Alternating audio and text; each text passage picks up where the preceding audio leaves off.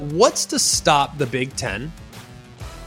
Because there's no structure, really, when it comes to this scheduling format. It's kind of, well, you play them this year, and then next year you don't, and then the year after that you do, and then you can kind of give off the impression, fair or unfair, that you can stack the deck for the teams that are likely to make a playoff run.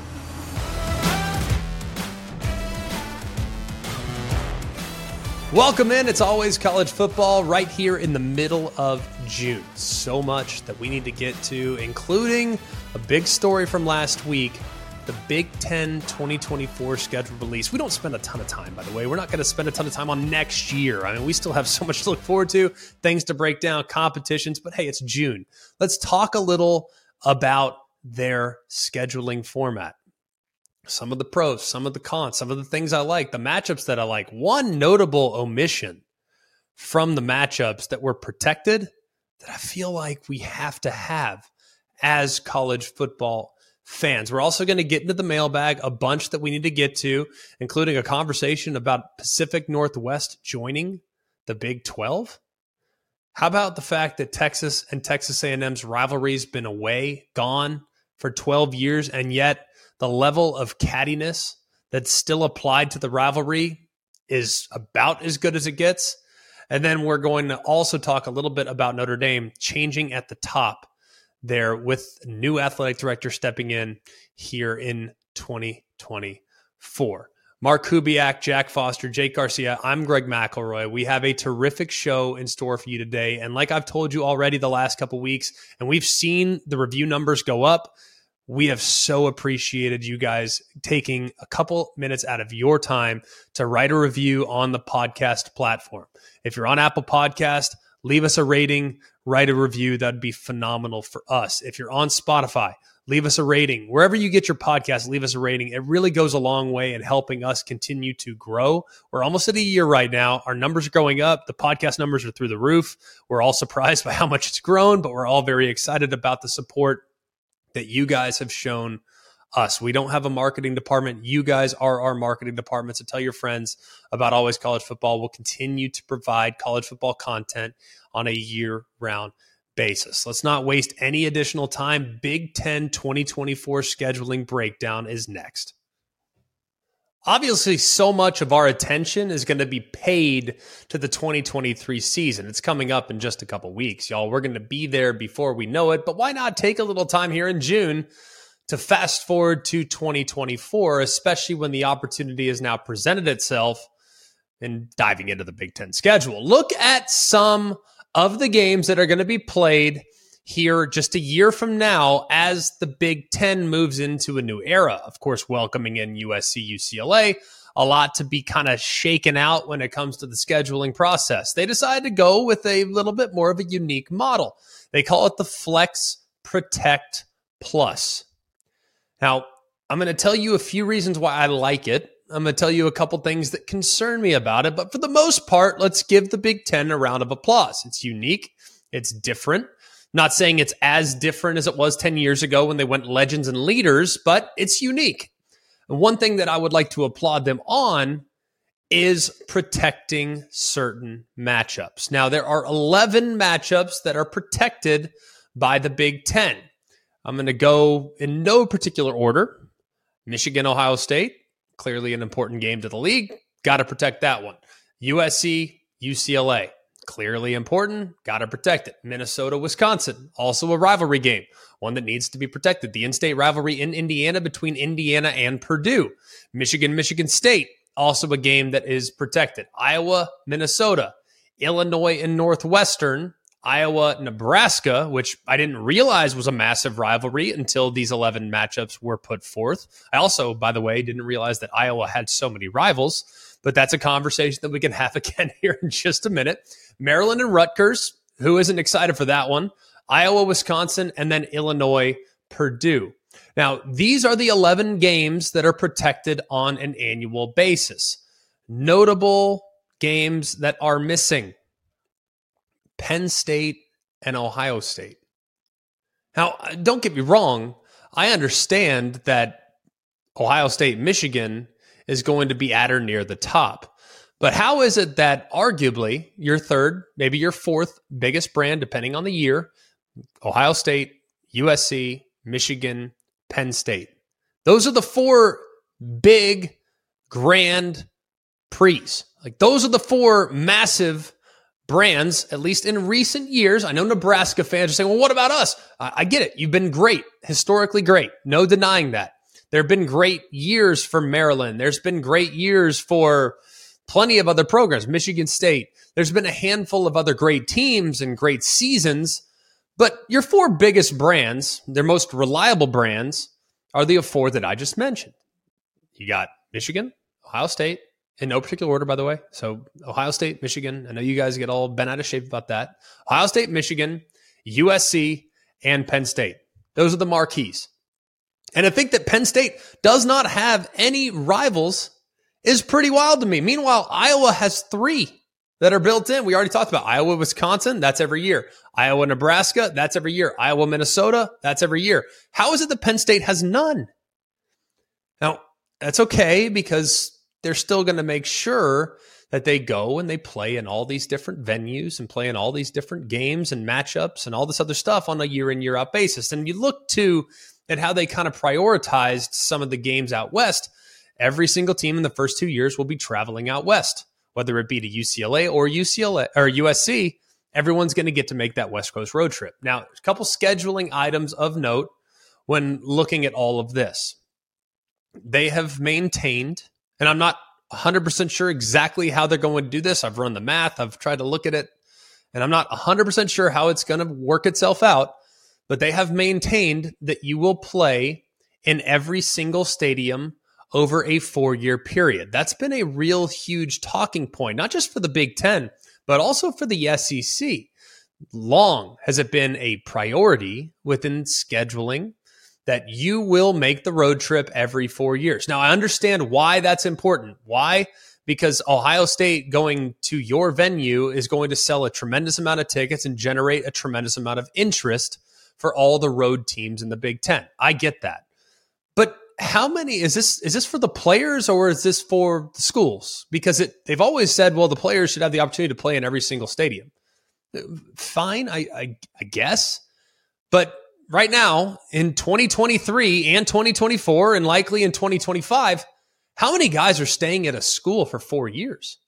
Why is that still a priority? Why is it still being mentioned as of the utmost importance? Like, we got to go to every single stadium every four years. Well, why? Like, pick and choose accordingly.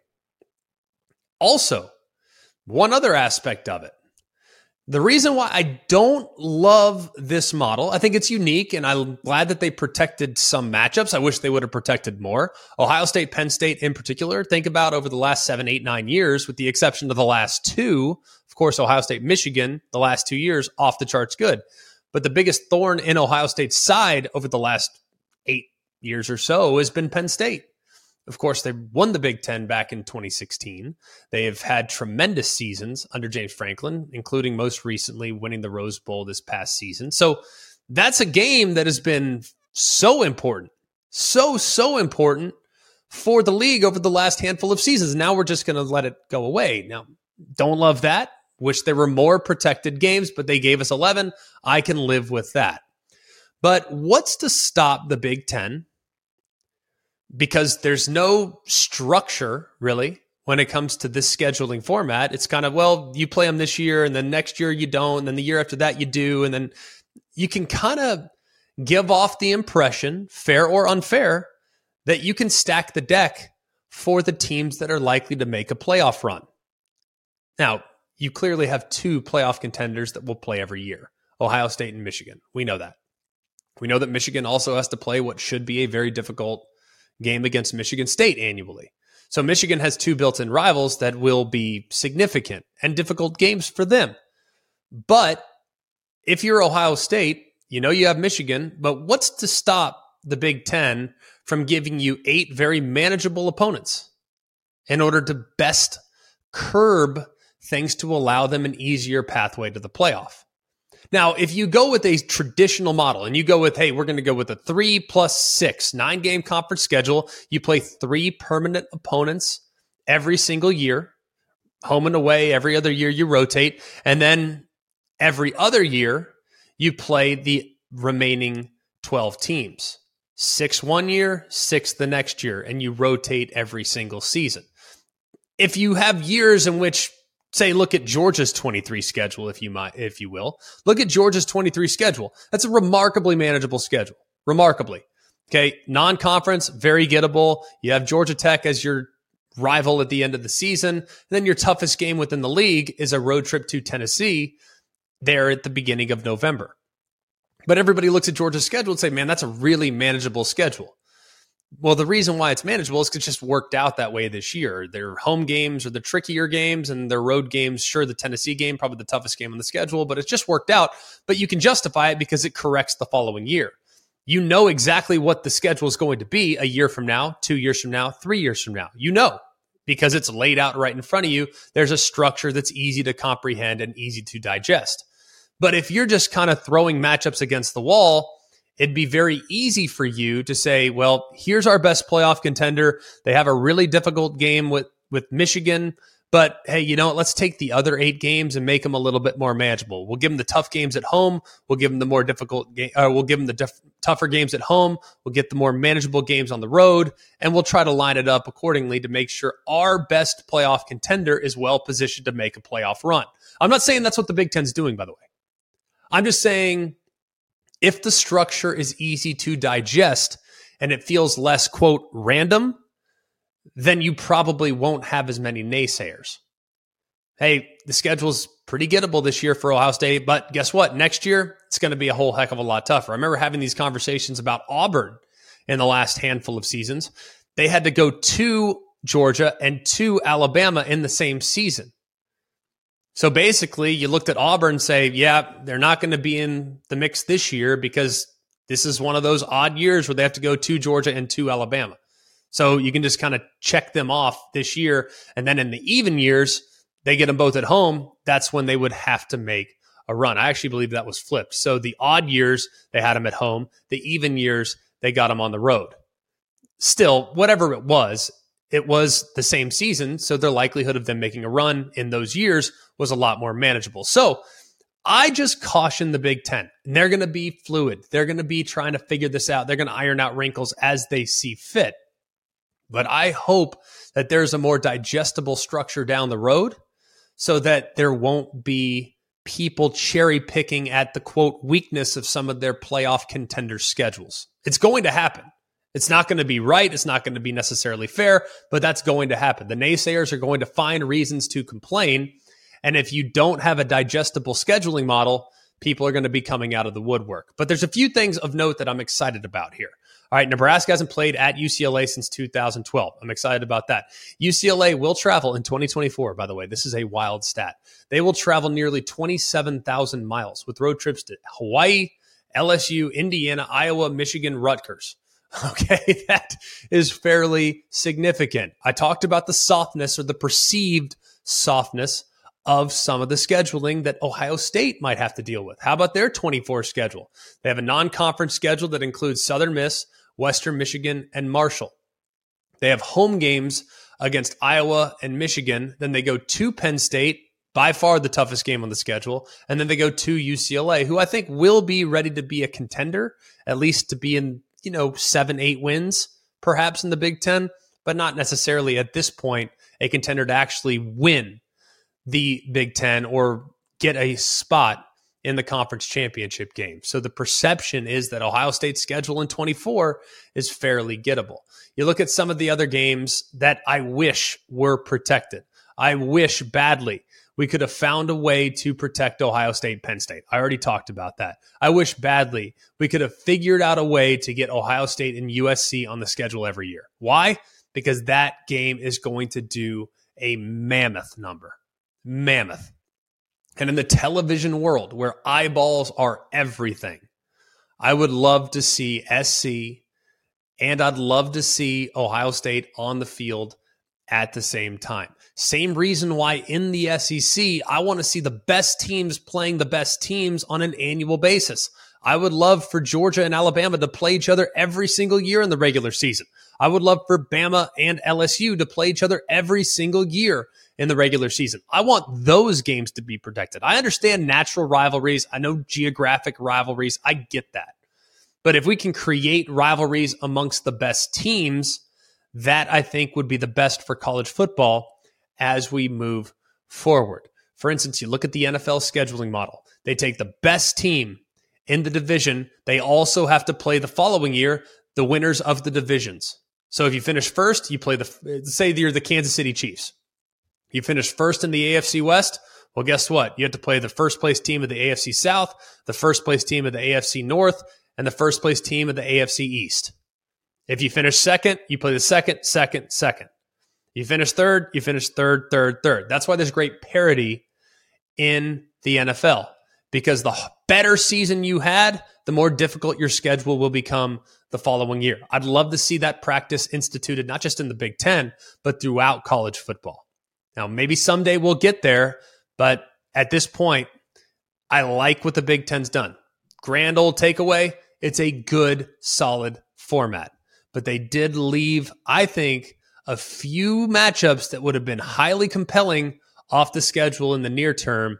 But man, hopefully in 25, 26, they reevaluate and we make sure that those games are games that we get annually as a diehard college football fan.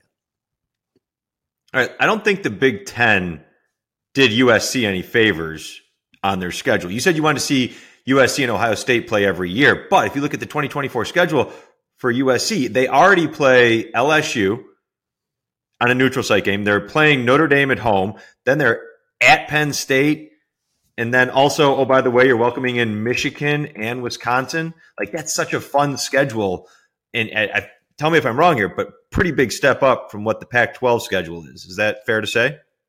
Yeah, but I mean, what what do you want? I mean, you want them to play Indiana, Rutgers, you know, uh, Northwestern. I mean, you got to have some marquee matchups. Like, I don't. I looked at all the schedules, and I looked at at. I obviously we already referenced it. I think UCLA's got the toughest schedule. Just given the travel and and some of the challenges, and we don't know when these games are going to be played. We don't know the dates just yet. But I felt like UCLA got the short end of the stick.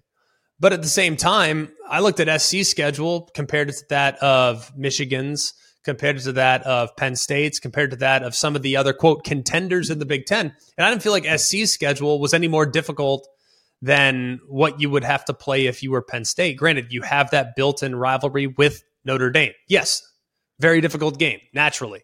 But then again, yeah, it's a huge step up from what they've played in the past. But I didn't feel like they got a tougher draw than anybody else in the league. I actually felt like they did a pretty good job of trying to balance things out and trying to create continuity and consistency so that everybody's schedule was moderately difficult. And we were also referenced too, and keep this in mind Ohio State's schedule feels like the most gettable, right? Feels like the most attainable 12 and 0. Okay. They actually feel like they can do it potentially if things go their way in 24, it feels like the stars could align. They could find themselves back in the college football playoff mix with an 11 to 1, 12 and 1, 12 and 0, 13 and 0, 12 and 1, whatever the schedule is. They look like things are lining up for them really nicely. Want to know why? Because Ohio State's not on the schedule. Ohio State doesn't play themselves. People always complain about, well, Georgia's got such an easy pathway. Look at how easy it is. Bama's got such an easy pathway. Look at how easy it is. Yeah, because they don't have to play themselves. When you look at Ole Miss's schedule and they got to play at Bama against LSU, yeah, that's really tough naturally because great team you got to play against is in your division or is on your schedule. So I do think the best teams, the perception is their their schedule is always going to be more manageable because the best team isn't on their schedule. So Ohio State, I think, has a somewhat favorable draw. But then again, I think the Big Ten did a pretty adequate job of trying to balance it out across the board. I just am still a little puzzled as to why they protected some games and why they left a few others off the schedule. One more thing I want to hit you with here, and that's kind of this, and it's looking way ahead because we know how when the season starts, there's always the politicking from conferences about our strength of schedule. Well, next year, there happens to be three really big SEC versus Big Ten games, and it just worked out that way. I mentioned LSU, USC, Alabama's going to Wisconsin, and Texas is at Michigan. And if you throw in Notre Dame visiting Texas A&M, are those four games going to play a bigger role in kind of determining strength of schedule and conference superiority than they may have in the past? Because normally we see a lot of Big Ten SEC games, maybe in bowl games, but like three big ones plus a Notre Dame A&M early in the season feels like it could play out uh, in a big way for the college football Player. Why are you putting Notre Dame in the Big Ten? That's what I'm trying to figure out first and foremost. I just said it's a big game. You well, know, just, ge- you just said Big speaking. Ten SEC conference supremacy. Well, I don't believe Notre Dame has any say whatsoever in the conference supremacy argument, given the fact that they're independent. But if you're trying to put them in the Big Ten, I'm good with that. That's fine with me. Uh, we'll listen for the mailbag later, but okay, go ahead. Fair enough. I don't think at this point you can add extra fuel on the fire. For instance, the Big Ten SEC conference superiority conversation has always been significant and it's always been based on performance in non conference games and in bowl games as well.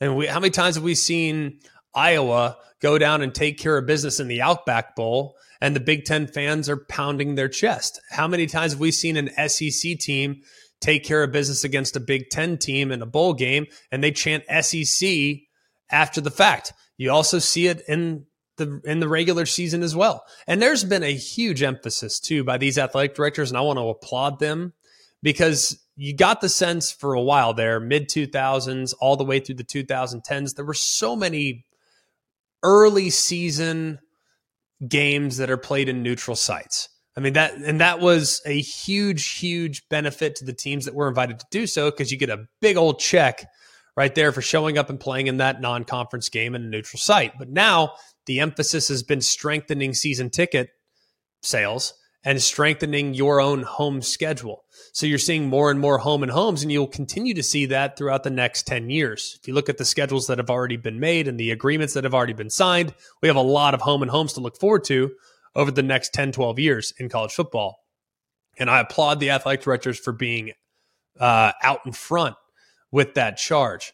But at the same time, I, I don't think that because of the new era that we're living in, those games now mean more to the conference supremacy argument. I also counter by saying, is the conference supremacy argument important anymore? Does it matter? Because now we're seeing, and I, I hate that this could potentially go away, and it's always going to be a of something that people are going to gravitate towards. I get that. That's college football. We argue, we debate. That's three quarters of the fun of it. But if there's a 12 team playoff, then does this conference supremacy argument matter? Because there have been times in the past, this past year, for instance, the Big Ten, you get two teams in the playoff. Past years, the SEC, two teams in the playoff. We've seen it in the past, and we will see it again in the future. Only now we might see three teams potentially even four teams in the college football playoff from one conference. So the conference supremacy argument, I think, held more weight when there was only four spots in the playoff. But now that there's 12, I'm not sure people are going to be dying to push forth their agenda about which conference is better because it'll play itself out. The team that wins the college football playoff national championship that's the team and the conference that's going to be able to pound the table. You lose, so be it. No longer do you have an opportunity to say that your conference is superior. So I, I don't know if the conference supremacy argument is going to be as important moving forward. And I don't know if these non conference games are going to throw fuel on the fire the way they once did in the four team model or even before that in the BCS era and the two team model. We all know breakfast is an important part of your day, but sometimes when you're traveling for business, you end up staying at a hotel that doesn't offer any. You know what happens? You grab a cup of coffee and skip the meal entirely. We've all been there. But if you book a room at La Quinta by Wyndham, you can enjoy their free bright side breakfast featuring delicious baked goods, fruit, eggs, yogurt, and waffles. And really, who doesn't want to start their day with a fresh hot waffle? Tonight, La Quinta, tomorrow you shine. Book direct at lq.com. Hi, it's Mike Greenberg letting you know ESPN Bet is ready to take you through all the biggest sports moments this spring. The official sportsbook of ESPN has exclusive offers and markets from Scott Van Pelt, Stephen A. Smith, and me, plus many more. From the playoff intensity to finally getting out to the ballpark, there's no better time for sports fans. Sign up today. New users get a bet reset up to $1,000 in bonus bets if your first bet doesn't win. Download ESPN Bet today. What a play! Must be 21 plus and present in select states. Gambling problem? Call 1 800 GAMBLER. Terms and conditions apply. See app for details. As always, we so appreciate you guys sending in all the questions that you've sent in. We have so many that we're getting to, and I promise you, we're getting to them as quickly as we can. Continue sending them in, though. When we have more episodes in July and in August, we'll have the opportunity to get to more questions from you. Always collegefootball at gmail.com. You can also submit them to our Instagram and Twitter account at always CFB. Coobs, where are we going? All right. First question comes from Carol in Oklahoma. She asks, Why does the Big 12 not try to get Oregon or Washington or Utah? I see them looking at Colorado and Arizona, but these two are not very good teams, and geographical footprints don't seem to apply anymore. Why not pick up two decent teams instead of two questionable teams? It's a great question. And if the Big 12 had their choice, or if the Big 12 actually had the ball in their court, 100% they would go get Oregon and Washington. If available, they would 100% go and say, hey, man, we would love for you to join the Big 12. And uh, I think that that overture has probably already been made. I don't know that for sure. I don't. I don't have people with deep, deep, deep connections to the inner workings of realignment. I hear rumors just like y'all do. If you scour the internet, you can find whatever rumor you want. But at the same time, man, if you're Oregon and Washington to realign, it takes two to tango. So while the Big 12 would 100% welcome, I believe, with open arms, Oregon and Washington, why would Oregon and Washington do that right now, knowing that they've already been vetted as a potential future member to the Big Ten. Now, I've already said if the Big Ten expands based on my knowledge and the rumors that I've listened to and the people that I've talked to, I've talked for a while now about the likelihood of expansion out west for the Big Ten being a whole heck of a lot lower than the likelihood of them expanding down the Atlantic coast. Now, if they could potentially get into Florida, if they could get into North Carolina, into Virginia, that I think would be the first places that the Big Ten would explore. I don't think they're going to the Pacific Northwest, but it remains a possibility. So I think the Big 12 would gladly take Oregon and Washington, but right now, Oregon and Washington aren't willing to make that move, knowing that they are on the table. Whether it's a 1% chance, a one in a million chance, whatever the circumstances are, there is a chance. There is a chance that Oregon and Washington could at some point be a member of the Big Ten. So I'm not sure they're really anxious to move, knowing that opportunities and they're just kind of let this thing play out to see exactly where it goes. All right, next question comes from Jerry in South Carolina. Notre Dame has a new athletic director who is also an alumni. Do you think they will continue to be an independent or will they join a conference sooner rather than later? Was it a sign that Notre Dame and Miami recently became members of the AAU? Well, I think what's really interesting is that Notre Dame's new athletic director, now that Swarbrick's stepping down, is Pete Bevacqua from NBC.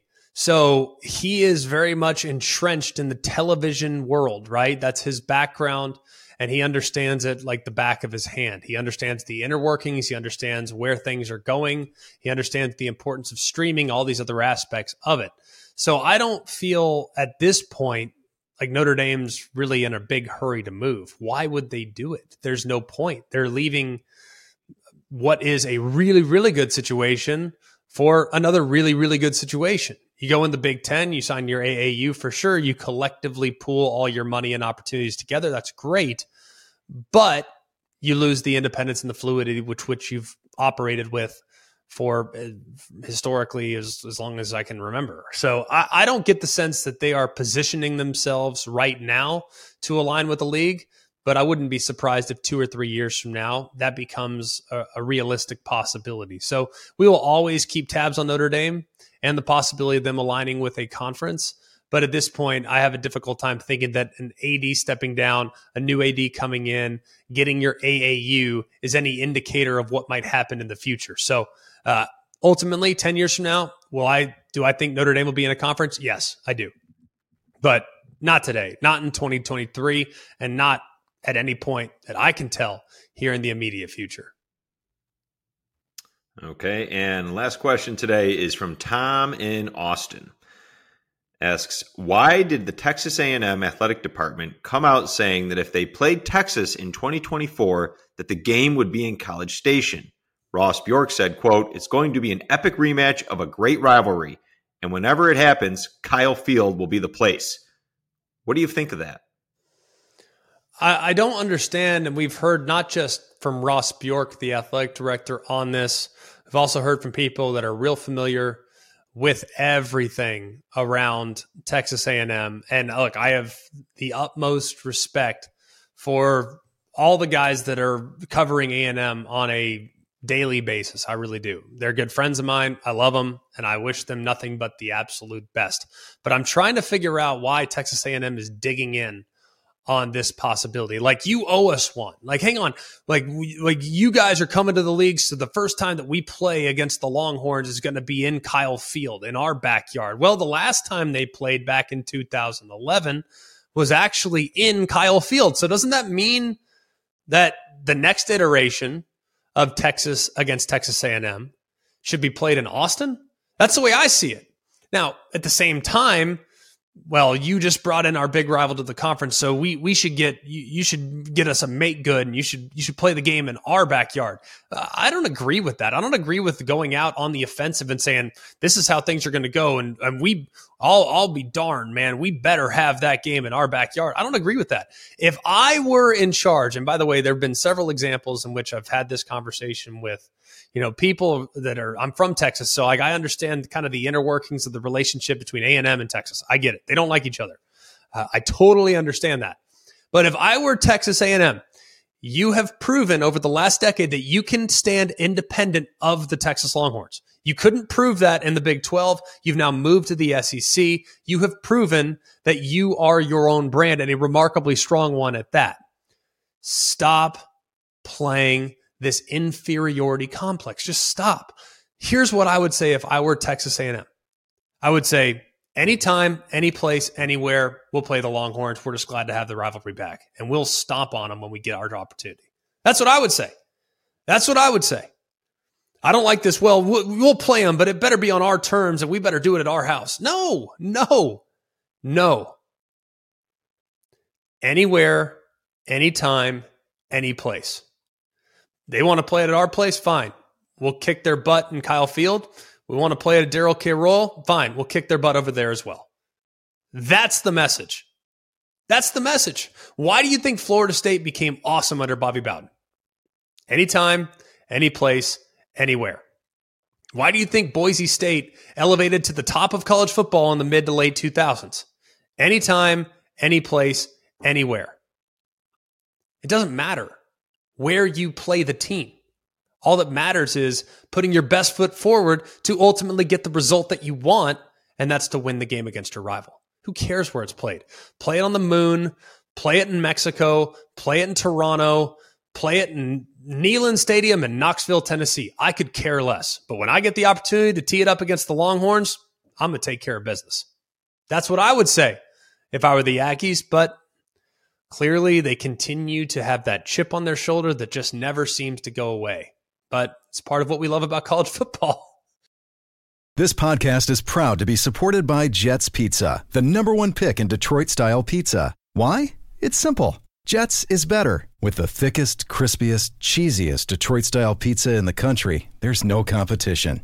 Right now, get $5 off any eight corner pizza with code 8SAVE. That's the number eight, S A V E. Go to jetspizza.com to learn more and find a location near you. Again, try Jet's signature eight corner pizza and get $5 off with code 8SAVE. That's the number eight, S A V E. Jet's Pizza. Better because it has to be.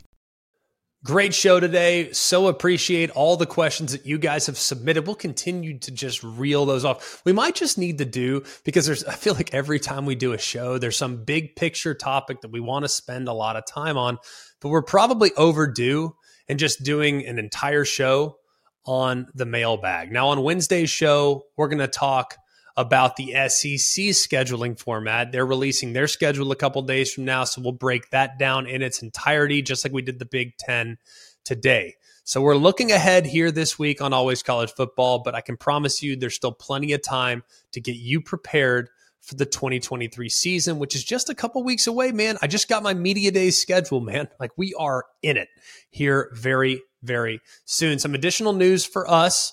Tyler Shough, former Oregon quarterback, current Texas Tech quarterback. He's been there for a couple years now. So do you even have to say former Oregon Duck anymore? Not really.